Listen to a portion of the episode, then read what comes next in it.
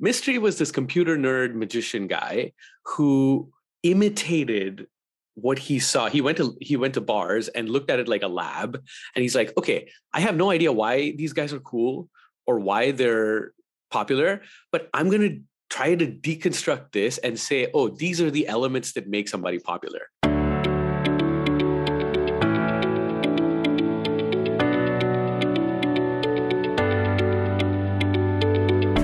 Welcome to Conversations with Sarah, a podcast of exploration, vulnerability, and curiosity, in which I seek to bring more understanding and compassion to the human experience.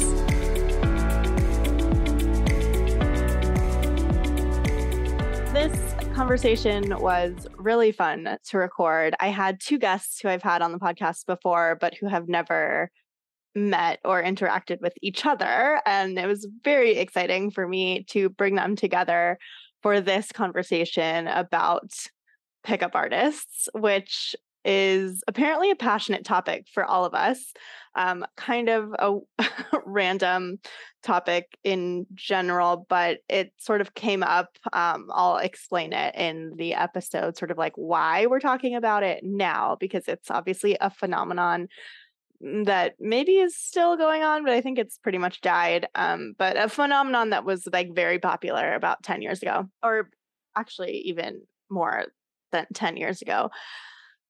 So I hope you enjoy the episode. I am very grateful to Sasha and Vivek for coming on and talking about this with me. I had a lot of like thoughts and strong opinions about everything, but I think they brought a lot more to the conversation than I could alone, which is obviously always the case and why we even have conversations in the first place.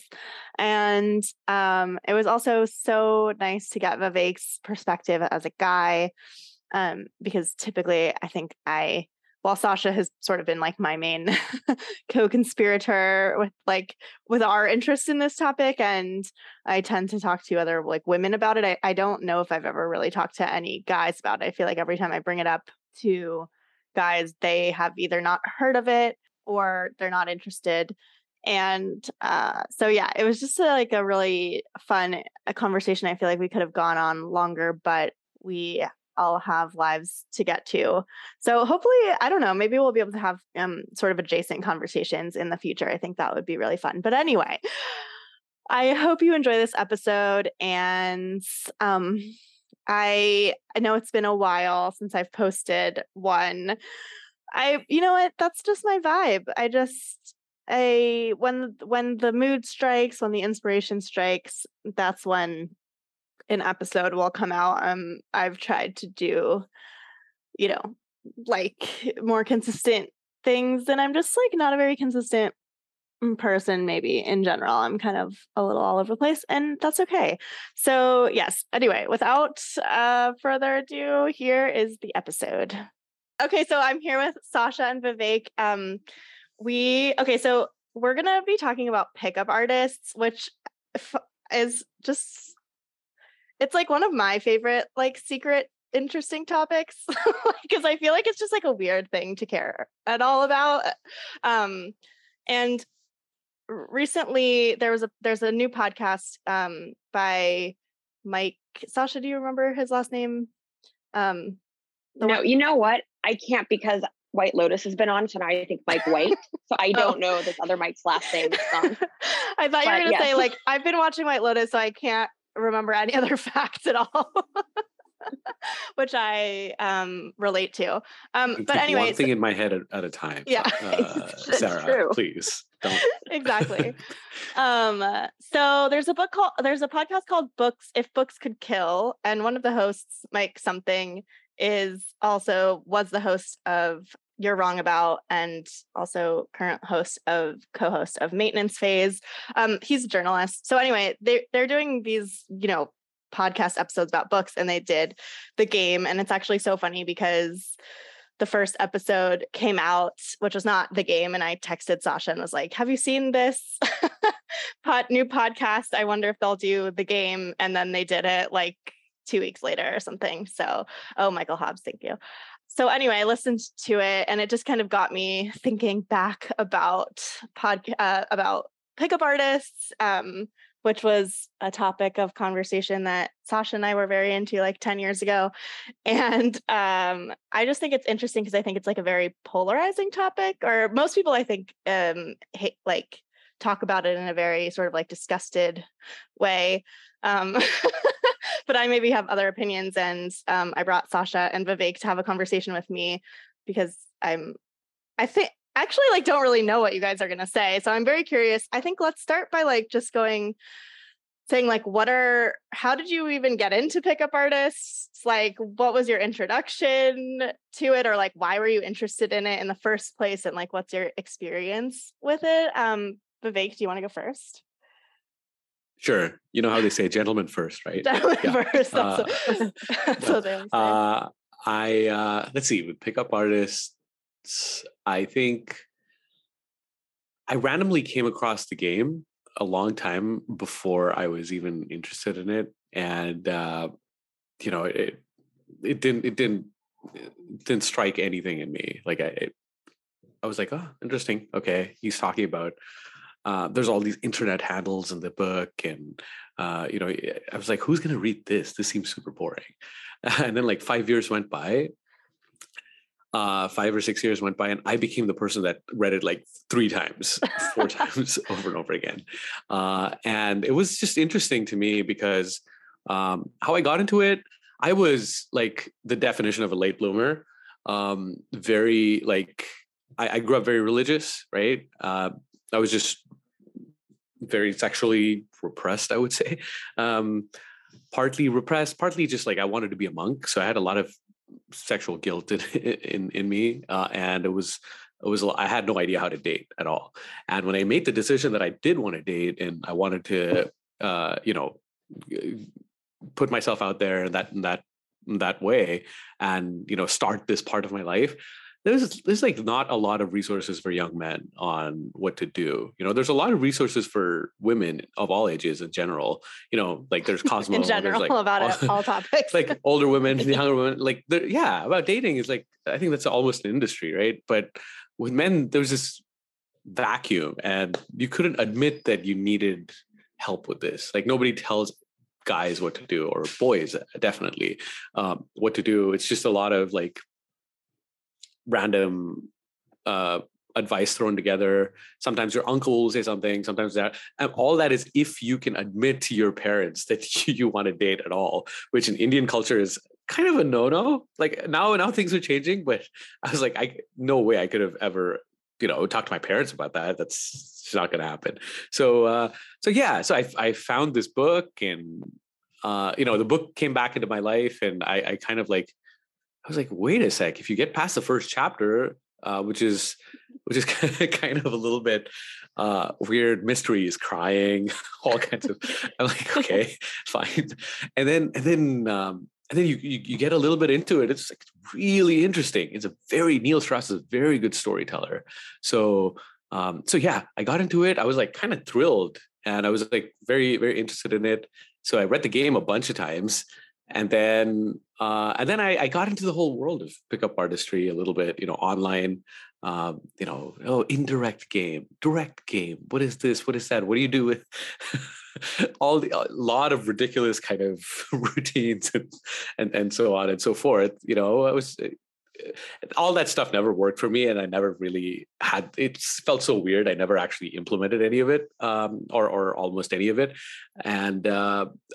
Ultimately, it kind of became a laughing, it became a thing I ended up laughing at quite a bit. But at some point when I was like young and desperate, it was probably, this is how you do things, in the dating world. So that's kind of my introduction to it. Interesting. It that made me, you brought up like a few different things that I think we'll maybe touch back to later. But that also just made me think maybe we should say like what The Game is, and also like what I always like assume that everyone knows what it is, but it's like the Bible, Sarah, you should assume. Have you seen it? It's leather bound. If anyone's not heard of the Bible, let me just explain what that is. But The Game, so The Game was this book written by Neil Strauss about, it's like sort of a memoir and like look into this like world of pickup artists, which are like this basically community of men who were Like, I think that he sort of originally describes it as like, so this guy Mystery that Vivek mentioned sort of was like the original, like created this list. I mean, what he says he did was like observe sort of alpha men or like guys who are good at picking up girls and basically wrote down, like figured out what are they doing and then kind of made it into like a manual for men. And then that sort of grew into this pickup artist world, which I think is, you know, maybe bigger than just that, but Neil Strauss kind of got into this world, and so he kind of wrote about it, and that's, I think, what sort of made the whole topic of pickup artists even become sort of mainstream in a way. Did I miss any important like little points for people to know? I think it also kick-started this into popular culture because I don't know, like I feel like the word negging is now something that people use in day-to-day life, but it came from The Game. And then I'm pretty sure Mystery had a VH1 show after The Game came out too. So I think that really kickstarted this into this kind of pop culture. Yeah. Before that, it was kind of this underground. You didn't know what's happening. Someone was coming up to you in a bar, if you're a woman, and doing these things. You have no idea they're a pickup artist. After that came out, you're like, oh, I saw this. I've heard of this. They're coming after me. But also, guys pick up girls in bars anyway. Right? Like, so I guess you wouldn't know until after you read it, like, oh, is this something from The Game specifically? Or is this just like a charismatic guy or something? Yeah. I mean, I was not going to bars at the time. So I think I was about 18. I was not officially going to bars at the time, I'll say. Okay. So Sasha, what was your kind of introduction to it and what kind of got you interested in pickup artists? Let me know if my internet cuts out because it's being weird. Okay. I was introduced to The Game, but I don't know if I was introduced to The Game first. I think I was introduced first to pickup artists. And I was not even 18. I think I was 16 or 17. I had a boyfriend when I was 16 or 17, or a guy that I was dating that was super. You don't have to brag. No, I'm just kidding. I had a boyfriend, you guys, when I was 16. It's pretty cool. It's pretty crazy. And he was into pickup artists. And I don't know how he learned about it. I think he learned about it from somewhere on the internet. He was also simultaneously super into Tucker Max, which like, I don't think those things have to necessarily go together because Tucker Max, especially like what he did back then was kind of gross, but they were very similar paths. So he would write his own blogs on his MySpace, trying to be a little bit Tucker Max style. And then a lot of what he did was inspired by pickup artists. And I, at 16, was just like very fascinated by people that would break social norms. To me, that was just so cool. That if you're like, this is what everyone does, and I can act a little bit outside of what everyone else is doing. So that's how I first learned about pickup artists. And then I think The Game came out around that time. So I took it and I read it all. And I remember just being like, this is so crazy. These people were like, you know what? I don't know how to pick up women. I don't know who these people were, but someone was like, I don't know how to pick up women. So I'm going to observe people that can do it. And I'm going to try to put this almost like scientific lens to it. I want to break it down into components and say, guys that are really good with women, they just kind of make fun of them. You know, they tease them a little in a way, but it's a certain kind of teasing. They're not mean to them. It somehow doesn't turn them off. And that's what negging is. We have to stand out. That's what peacocking is. Another thought in pickup artists, like this whole pickup artist universe, is if you want to get with a girl, if you want to get with her that night, ideally you change locations because spending 5 hours in one location doesn't build the same kind of bond as if you go to 3 locations. And I just thought that was really cool. I mean, it sounds crazy to say, like, I thought it was really cool, but that was it. I'm like, this is fascinating. These guys are, you know, pioneers. They're figuring things out. And that was my introduction to it. And I didn't really do anything with that because I am a woman. And I was always raised with this kind of idea that like women don't have to pick anyone up. We just exist. And then there's these people out there that are coming to pick us up. And I was always just like very fascinated with that as well. So I just spent a lot of time reading about pickup artists. Sarah and I went and infiltrated a pickup artist conference once as well, just because I'm like, who are these people? This is pretty cool. Yeah. Yeah. I'm glad that you remember like so many of the specifics from the book. I was thinking I should go back and like read some of it to refresh my memory, but I don't have it anymore and I didn't want to buy it. So yeah, I think that's really, like, I think what drew me in, and I think, Sasha, you're the person who taught me about pickup artists and got me into it. And I think I was fascinated by it for the same reasons of just being interested in, like, social dynamics, really. And I think it also really, you know, to this day, I still think of some of the things that they talked about. And in terms of, like, the dynamics, because I think it helped in some ways me understand myself better, in terms of why am I repelled or drawn to guys and certain behavior that they're exhibiting, especially, like, in that kind of introductory period. Like, I think I didn't remember the thing about, you know, one location versus, you know, multiple locations, but that totally makes sense to me. And I feel like I'm like, yeah, that tracks. And, you know, the negging, which I think has been, I think that's something that from talking to a few friends, that people really hate, because I think people really interpret it as, like, belittling and diminishing. But to me, I interpret it as teasing and playful teasing and banter, which I do think is, like, an integral part of flirting. Obviously, anything can be sort of, like, misunderstood and misused. But to me, that was, like, sort of the essence of it. And then, yeah, so Sasha and I infiltrated this pickup artist conference. I don't even know how we found out about it, but we ended up meeting someone who was maybe, like, high, I don't know how to say this, like, higher up in the ranks. And he got us in, and they were doing, like, it was the whole thing. I think we saw this guy talk about, like, selling Beanie Babies for prop. Like, this is, you know who it was? Actually, yeah, I know exactly what this is. Because for me, like, I read The Game, but I was in everything online. Like, I was in the forums the guys were in, just reading them, lurking, spying. I just was really fascinated by it for a big chunk of time.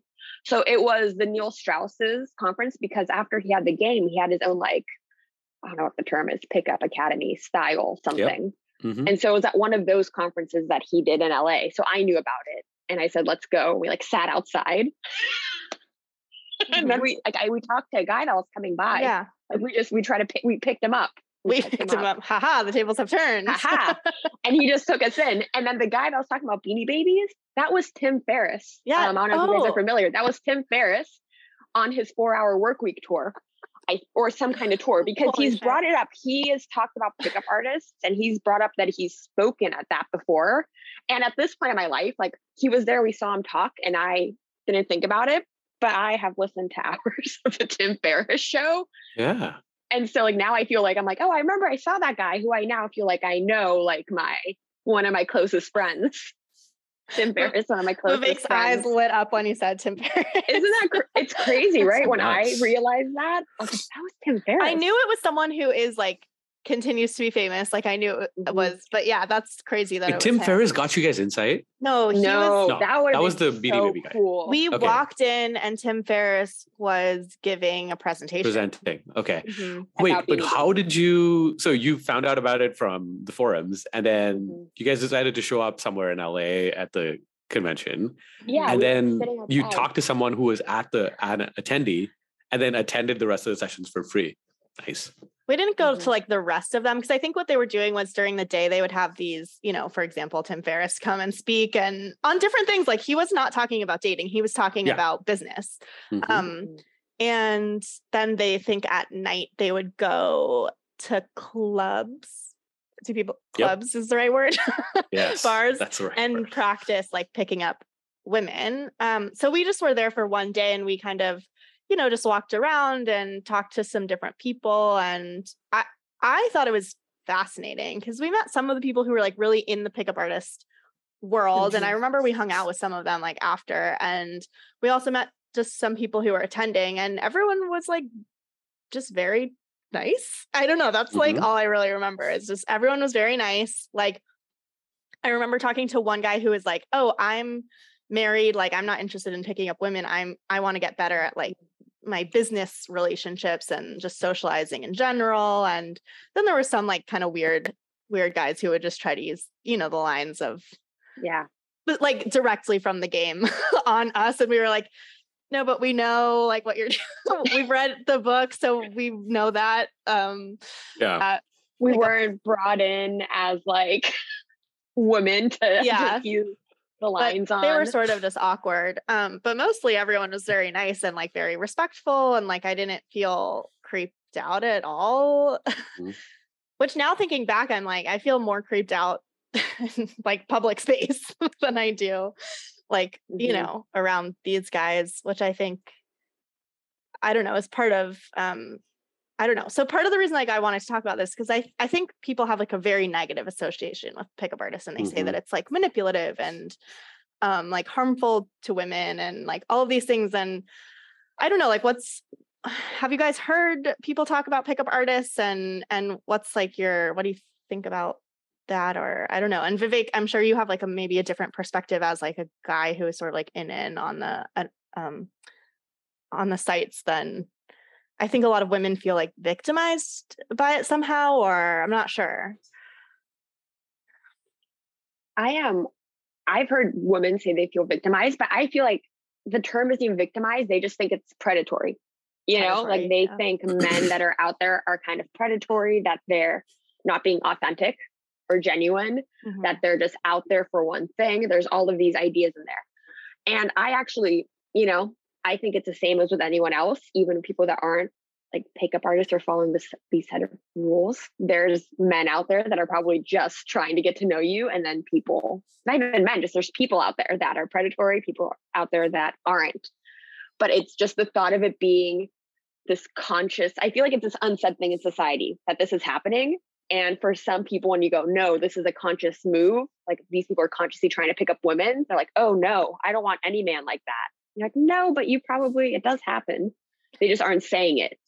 Yeah. And I liked, Vivek, like when you first said, you know, you can't admit that you need help. Like, I think that's the key thing, right? Like we have this idea that like charm, like I think that people's problem with it is not the predatoriness or the manipulation or anything like that. I think it's that it's breaking this illusion of like that some people are charming and some people are not charming. And I think that's what bothers people is that, and I don't think anyone will ever admit this, but I think it's the feeling of like, oh, you tricked me into thinking that you're charming and cool naturally. And I don't like, but actually you're not, or whatever. Like, I don't know. Or that's something that you had to learn. Like we want to believe that it's innate or something. And I think that's this unspoken thing that we can't like get over. Like to me, I think that's the thing that people actually have a problem with that no one's admitting. What do you think? No, that makes a lot of sense. I was going to say, so I wrote down a couple of things that came up when you guys were talking. One is like, so the way pickup artists started, like let's say Mystery, right? Mystery is this, in some sense, the progenitor or godfather of this whole thing that started online. So Mystery was a magician. Okay. That's what he wanted. He wanted attention. His dad was, I mean, the Game is actually a very well-written book. When you go into the emotional dynamics between Mystery and his dad, who Neil Strauss meets in the book, it's one of the most moving parts of the book. Mystery, for this guy who's like always picking up girls and, you know, living this life of like, you know, they have this Project Hollywood thing or whatever. Like, this guy, you know, apparently on the outside lives this glamorous life, but the vast amount of the book, this guy's just crying. Right.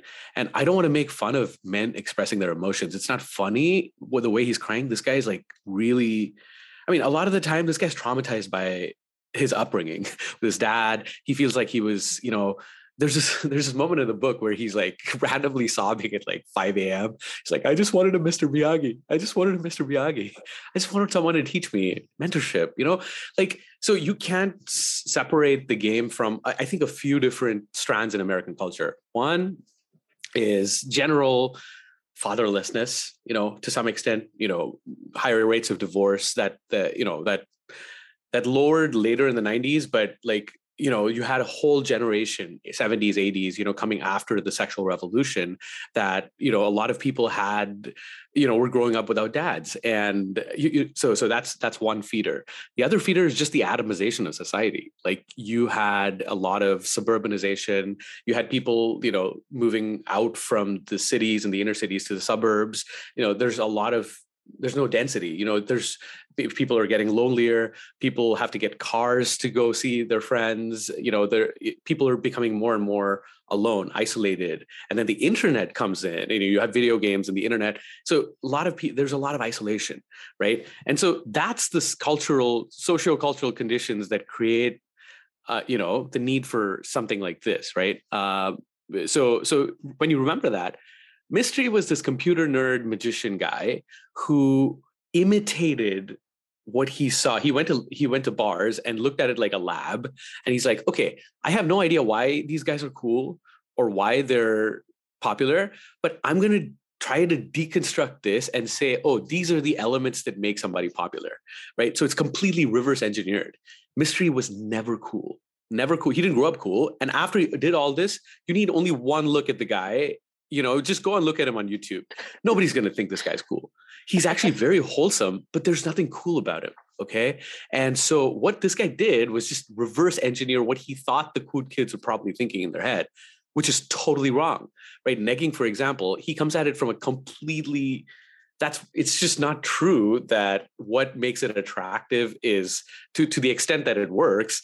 It's just not true that it's because it lowers the woman's self-esteem. It's just stupid. That's just not what happens.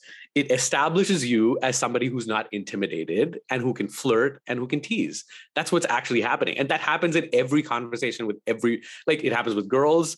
It happens with guys and girls and guys and guys.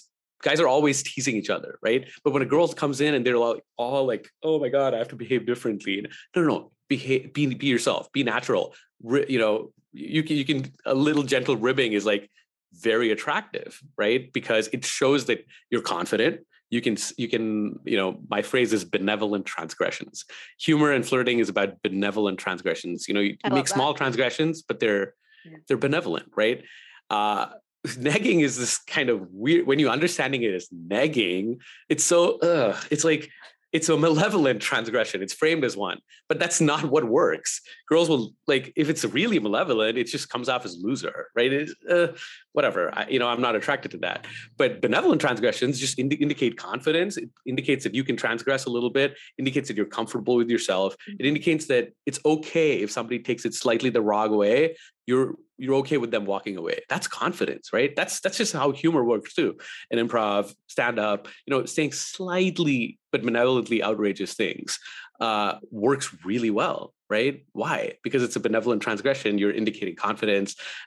You're puncturing tension. It's just and for generally in the masculine, it's just the feminine can relax in the presence of something like that. You know, you're like, you've got this. You've got this. The guy who can do that, he's kind of, got it a little bit. He's got the interaction.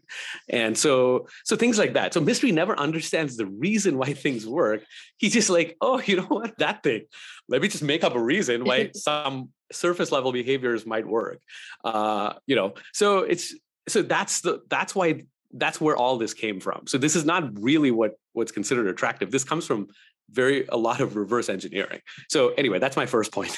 That's really, I have two others. That's really interesting. Point. I want to come back to your next points, but that's fascinating. I never really thought of it as not understanding the reason behind it, and I don't, I can't, it's hard for me to recall the specifics, but yeah, that's funny of seeing the behavior and then misinterpreting it. And I also do kind of wonder if I don't know. I'm as a girl, did I just input my own reasoning? Because I don't remember it being about lowering her self-esteem other than in reaction to the situation where it's girls are at a bar and guys are just constantly coming up to them and being like, oh, you look so beautiful, which is another, that's I think a real thing of guys just overly complimentary. But I think really the problem with it, which I think that he does kind of touch on, is or the way that I would interpret it is guys coming up to girls and essentially, being like, oh, you're so beautiful, and then kind of like staying there. And that's another thing of like the establishing like higher value or whatever by like coming in, doing your little pickup line, and then leaving, which I think is an important part of it, at least for me, because you don't want to go and then make the girl responsible for you by being like, well, now we're hanging out, and she's like, I'm here with my friends or whatever. Like, maybe she wants to hang out with you, maybe she doesn't, but it's putting a lot of pressure. But Sarah, they don't actually leave. It's called a false time constraint. Oh, sorry. So you go in, you're like, hey, I gotta leave in a couple of minutes, but I think life more men or women. Oh my God. I know. How many times terrible. Has someone come up to me and said that? But you have to throw during in that a one false year. Time constraint. So you don't actually leave. I know, but according to the tenets of the book, you just make the girl think you're gonna leave by lowering your defenses and saying, throwing in a false time constraint. To be honest, I think that would work.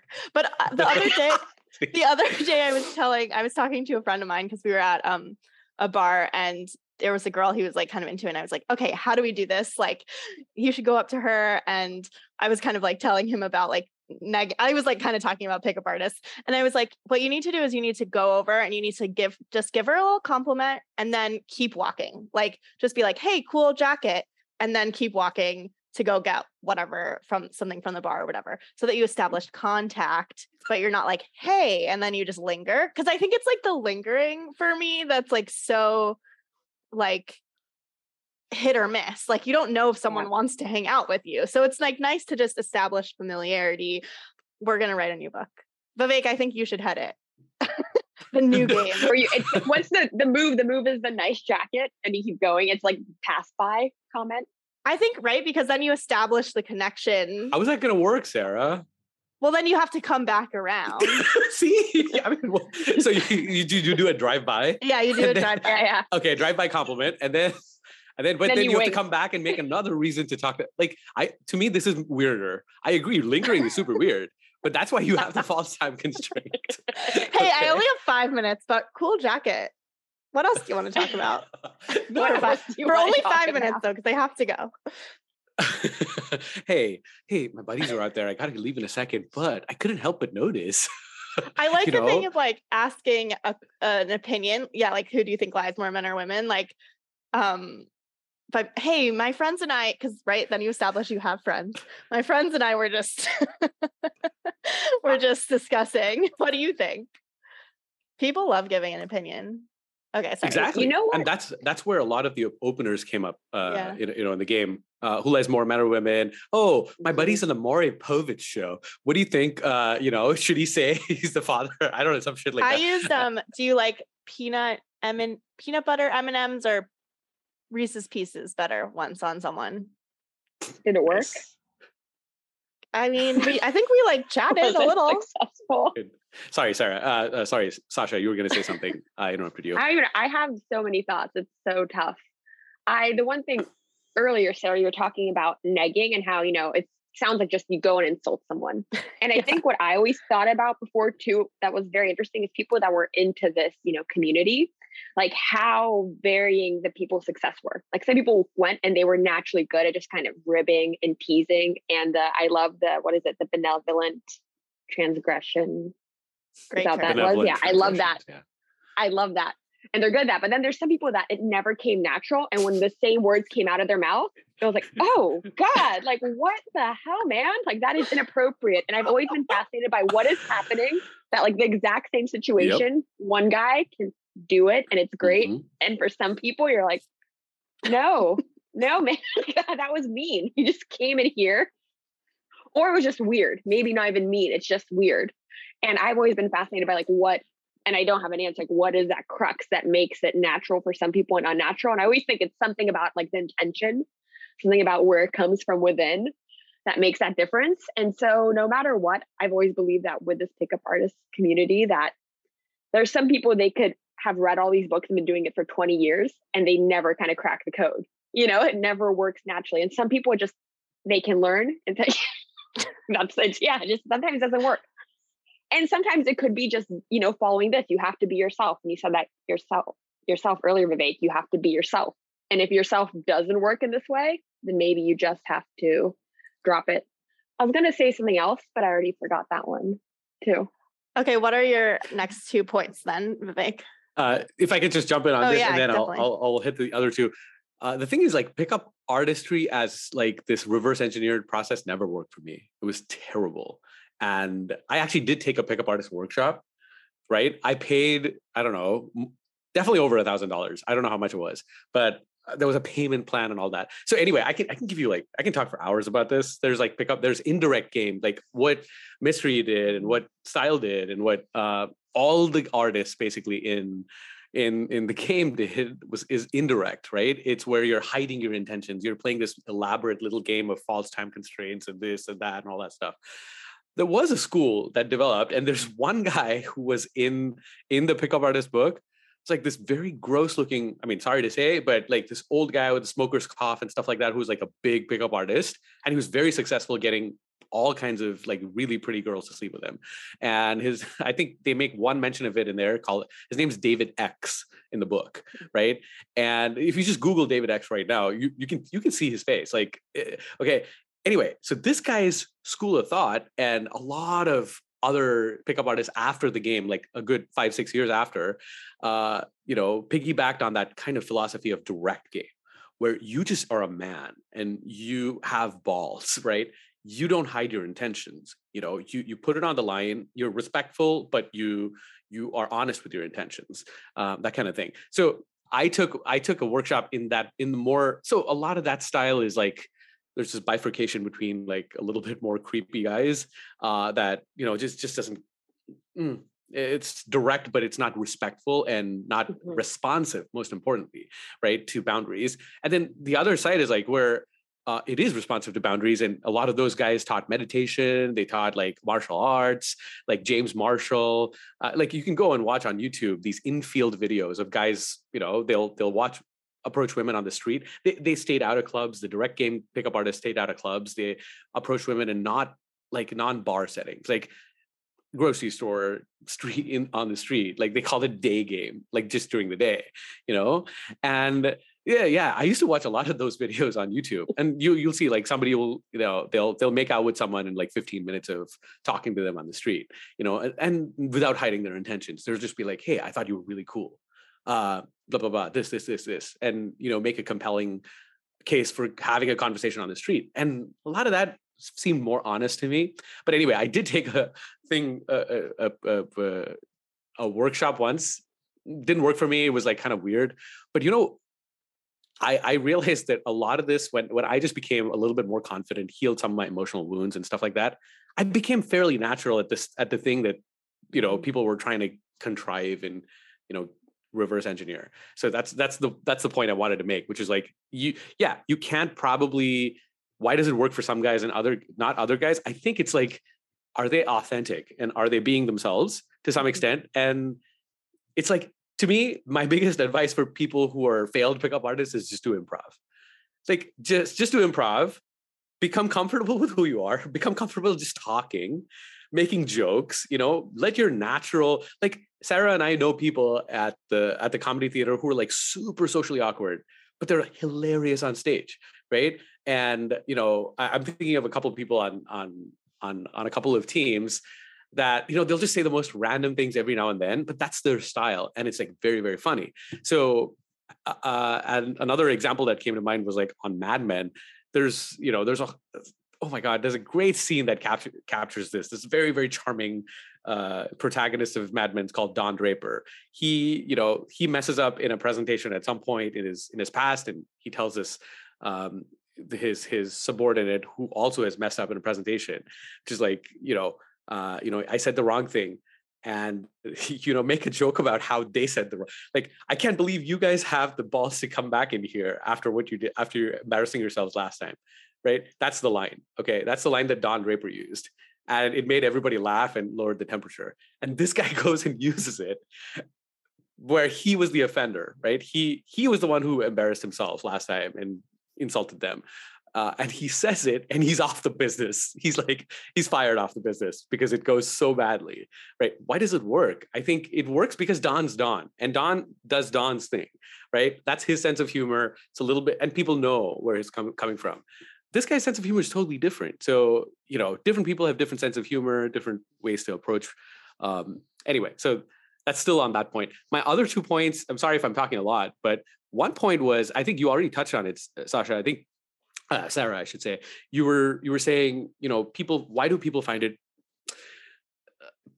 kind of off-putting to talk about pickup artists? I think the thing is, like, pickup artists have this whole, you know, this idea that you could want to get better at dating is a totally wholesome idea, right? Like, that's where incel culture comes from, is actually queer women who couldn't get a date in the late 90s and the early 2000s. That's where coined the term incel, involuntarily celibate. That comes from a culture of very, very, very closeted and very socially awkward queer women who were trying to get a date and trying to give each other social tips. That's where the word incel comes from. Pickup artists, the thing is, like, so we know there's nothing wrong with wanting to get better at dating, but the thing with pickup artists is, like, I think it was this stream that fed, it was a moment in our pop culture that fed, it became very toxic and took the misogyny parts of pickup artist culture, which, for example, there's an example in the book where there's a stick figure drawing of a woman. There's hair and there's this and all that stuff. And they're like, here's how you neg the hair. Oh, your hair looks great. It would be better if it was down. Something like, oh, you know, you're, I whatever. Think that would work on me. I would be so like, depending on how it's said, that's what it is. Depending on how it's said. Like, what did you say? Why did you just say that to me? Like, all right. Out of context. I mean, like, hey, your shoes are great. I think I saw it on a flea market. I don't know. Yeah, like, I feel like, cool. It's a backhanded compliment. You give a compliment. So basically, if you read that diagram, that drawing went kind of viral and people are like, oh my God, you're just trying to say mean things at every body part of a woman. Oh, this is bad. This is bad. Oh, this is good, but it's bad. This is good, but it's bad. Like, you're just backhanded complimenting everything. It's so bad. That's so funny. There's two bifurcations of the pickup artist movement kind of degenerated completely, right? It kind of like evolved into other things. It fell apart, but it became two things. In my view, one thing is, like, it fed into, like, this deep misogynistic direction where which is what became today's incels.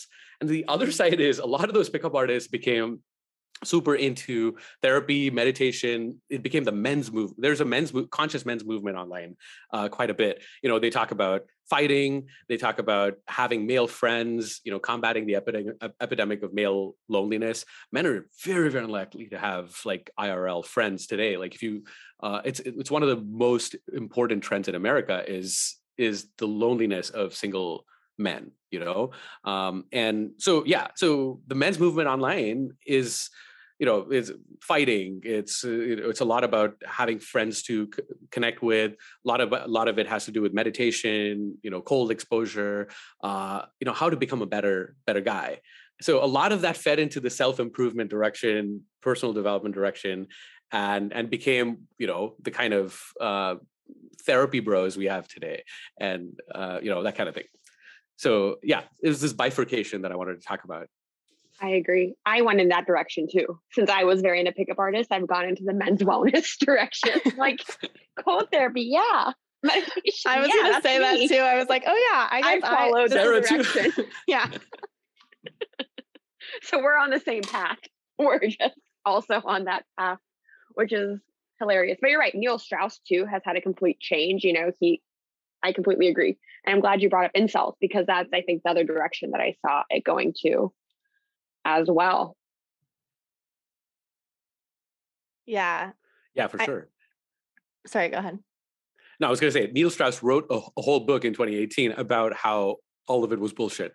It's called The Truth. And it's about relationships. Yeah. And, you know, the first chapter is him checking into sex rehab. You know, and how his childhood wounds really drove a lot of his behavior, even after the game, you know, and, you know, in his relationships, you know, looking at childhood trauma, like, it really lays bare a lot of his very, very vulnerable book. Yeah, I think that's also, like, a good point, talking about relationships, because I think that's another critique that a lot of people have, is that this isn't good for relationships. And I feel like everyone's, like, pretty transparent that the pickup artist element is really for those initial interactions. It really doesn't address how to be in a good relationship, or it's really just how do you approach someone, really. I mean, I think that's the, how do you approach someone and establish some type of connection, is I think at the core of it, sort of like what it's trying to get at. It's not how to communicate with someone effectively. It's not how to maintain like a long-term relationship or form, you know, like vulnerable intimacy or anything like that. It's just about that initial thing, which I think is for a lot of people, like the scariest part of a relationship is that very beginning where you're going in, the other person only having what they can see from you as their initial judgment. And like, how do you, I mean, that's scary for anyone who's like at all self-conscious or at all has any type of like internal, you know, issues or whatever. And so I think there's something that's, like, I don't think it's like a nefarious to want to make a good impression. Do you want to say something, Vivek?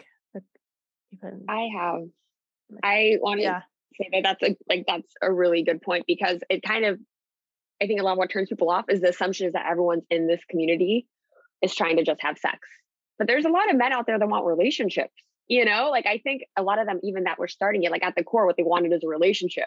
But to get to the relationship, you got to speak to a woman, you know, and so they're just taking the first step, you know, and you're right. It doesn't teach like that part. It doesn't talk about that change. Like, well, how do you actually build trust? You can't keep negging them. You can keep negging them forever, actually, but in different ways, I guess. Negging might not be the term. I wanted to pose a question to both of you. This was actually brought up in the Michael Hobbs podcast, and it's something I thought about before. They were talking about how this is really focused on women in their early 20s, that if you go to older women, these tactics are not going to work. This is something that works specifically on younger women in bars. I'm not sure how I feel about that. I was wondering if either of you have any opinions on that. I have no idea. But I think, go ahead. Go ahead. No, you go ahead.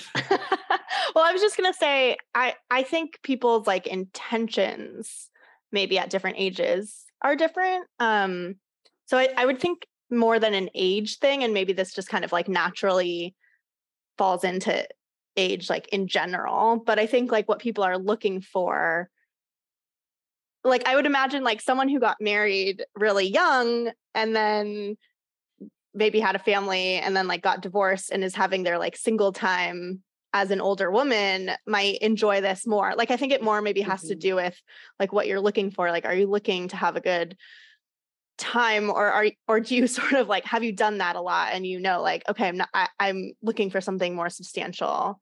And you kind of have maybe a different idea going in. That's just a guess, like going into initial interactions where you can just kind of be like, yeah, this guy's, you know, an F-boy or whatever. What do you think, Vivek? I was going to say, I think you're right about just generally people who are interested in more short-term versus long-term dating or mating. But I think I would say, in general, I agree with what you say, Sasha. It's like, it will, like anything is likelier to work on younger girls than older girls, whether it's pickup artists or anything else. Like, younger girls and younger men are just more naive. Everyone younger is just slightly more naive. We all grow up and get more mature, right? You know, compared to our younger selves. So that's probably true of almost anything. Like, younger girls are more likely to be into, I don't know, anything that you, any mating strategy, it's going to be a little bit easier to, if it's based on, I don't want to say deception, but any kind of game, any kind of dating strategy you can imagine, it's probably going to be a little bit younger, easier to work on younger girls, especially something like the slightly more shallow aspects of pickup artistry. I think so. I think it's true. I have no personal experience with that because for me, it all worked with only older women. And for me, it's more like, hey, to me, openness to negging, for example, or openness to playfulness, like, which is the non-shadow side of that, which is the, openness to flirtation,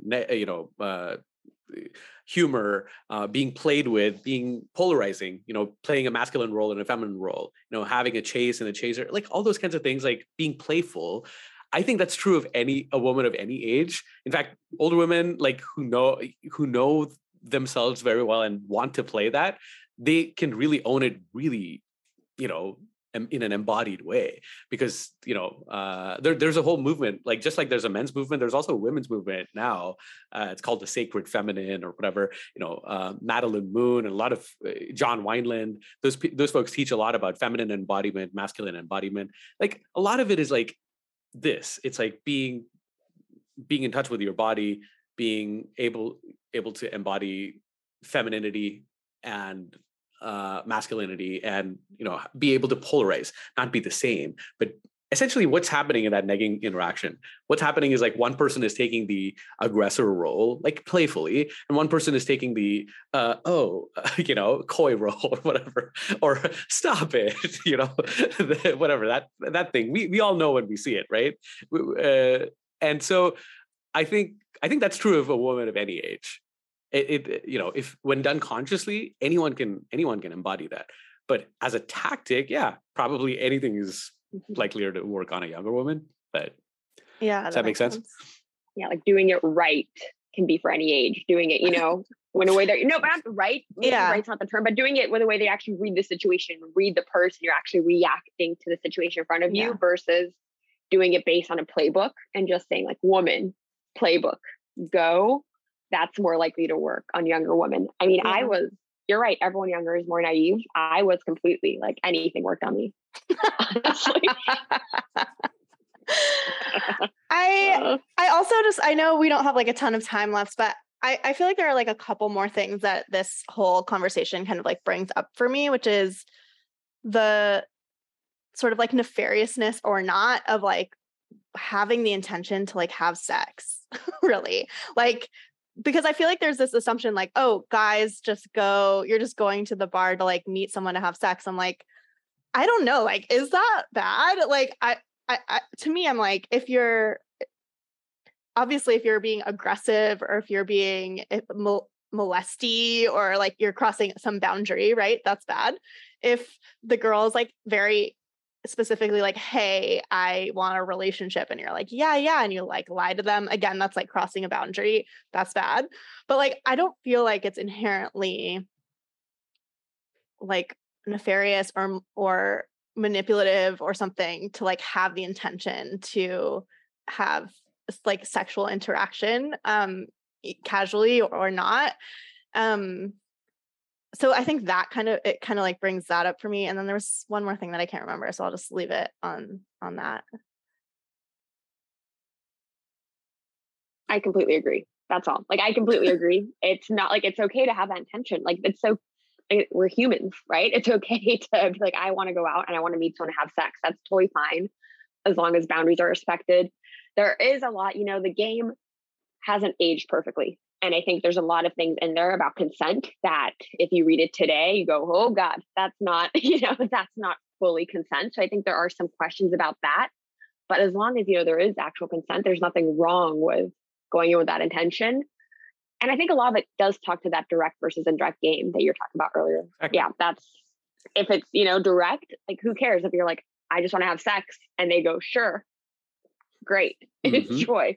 And you know, it could be how it's presented, but like, you know, if you're offended that someone said that to you respectfully, it's not really, you know, anyone's fault. Like, it's not the person's fault for bringing it up. It's not an offensive topic on its own. Yeah, absolutely. And I think that's a beautiful point, Sarah, you said, like, I think owning, to me, that's what really worked. And it has nothing to do with casual or not casual. I came from a very religious background. For me, what changed everything was just accepting that it's okay to be sexual and to want to have sex with someone, to want to have sex in general, have sex with someone in particular. There's nothing wrong with it. And in fact, it's one of the more primal expressions of who we are, right? It's one of the truest parts of, so much in life is bullshit, right? We're just talking around things that are not real. This is such a real thing from ourselves. Of course, we have to have good, appropriate, have to treat it well and treat it with appropriate boundaries. But yeah, There's nothing wrong with it in general. In fact, it's a good thing. In my view, it's actually a good thing. Being in touch with your sexuality and being embodied and feeling the truth of it, it's a very good thing. And so that's really what turned it around for me. So that, totally agree with there. Sasha, I think you mentioned there's people who are the indirect versus direct, right? I think there's this idea that, like, I think the manipulative part is, the reason the manipulative part of pickup artistry works in general is because we live in a society that's slightly, you know, there's a lot of sexual judgment in for men and for women. Okay. And so a lot of the kind of cringy things that we look back on The Game now and we're like, oh, she doesn't know what she wants, or, you know, something like, sometimes that's true, right? A girl will say she doesn't like, she wants to, but she wants you to give her a reason to, right? Because we live in a society that's got a lot of shame and judgment, and she can't just say, I do want to have sex with you. So you have to make, you know, there's got to be a reason that, you know, a lot of those would read as manipulation, right? In some sense, but it's more adaptation to a very a society where there's a lot of sexual shame, right? And openly owning the fact that you want to have sex, whether it's in a relationship or whether it's like casual, you know, because of that, there's a lot of downstream effects. And this seems to be one of them, because nobody can just come out and that was my second point, by the way, which is like, nobody can just come out and own the intention. And owning the intention doesn't mean you go and say, hey, by the way, I really want to bang you. That's, you know, that doesn't mean owning the, I mean, you can, like, yeah, you don't want to say something like that, which is kind of like a little bit weird, a little uncalibrated, I would say, but you can build up to it and you calibrate it shows you how good you are at, it signals how good you are at social interaction when you're able to pick up vibes without saying something so explicit, right? That's flirting. All flirting is talking around something playfully, right?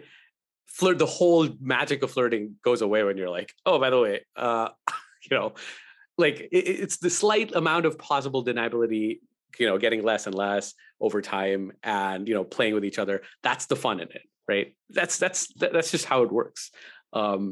Yeah. And with no different with a sexual intention. I don't think there's anything wrong with that. So that's a great note, Sarah.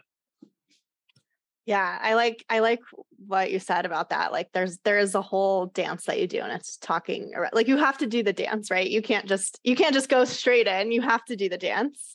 And I feel like the pickup artists, even though they did it maybe very imperfectly, they were trying to figure out how to do the dance. They're like, what are the steps? What's the choreography? Let's try to do it. And so in some ways I'm like, that's great. I'm so happy for you. You know, like I think the intention, I don't know. I guess everyone's intentions are different, but there's something that I like about it, even though it went in some ways horribly wrong in some elements. And maybe like the mystery of it all is still in some ways, like somewhat still there. Do either of you have that was an amazing line at the end. No, I feel like that's a great place to wrap it up, because you said the mystery of it all. Pun intended. Not going to beat that pun. Perfect. Pull out your fuzzy hat, fuzzy top hat, or whatever. Everyone, if you, goggles. Yeah, if you've not seen, for all the listeners, if you've not seen a picture of Mystery, please go Google image 6'7", him right 7", now. By the way. Yeah, 6'7". Oh, is he? He's 6'7", and he would wear, I mean, he was definitely over 6'2" or 6'4", something like that. But I think he would wear these huge platform boots, right? On top of that, and wear this top hat. I mean, he already stands out at 6'7". Yeah. Right. Yeah. And wear this big top hat. So like totally he was like 7 feet probably with the hat. And he had these goggles on the hat. And he had all kinds of weird chains and this and that. Yeah, everyone needs to look this person up like immediately. He was just a magician. Like this guy was, he just, poor kid. There's a magician inside that just wanted to come out at every stage. And he just made, oh, how can I make this more magic-y everywhere? You know, that's what he did. I don't hate that. I love it. Yeah. Sasha, do you have any last words? No, I don't. I love this conversation. Yeah, I love it too. Thank you guys so much for talking to me about it. I feel like I feel like I had a lot to say, and I feel like, and a lot of thoughts about it. And I feel like you guys brought even more like nuance and other like ways of thinking about it, which I just like really appreciate. So thank you so much for, joining me for this conversation about this like weird topic that we all have some affinity for. And all overlapped with at some point. Yeah, no, absolutely. Completely. This was super fun. Thank you, Sarah. And thank you, Sasha. Yeah, thank you.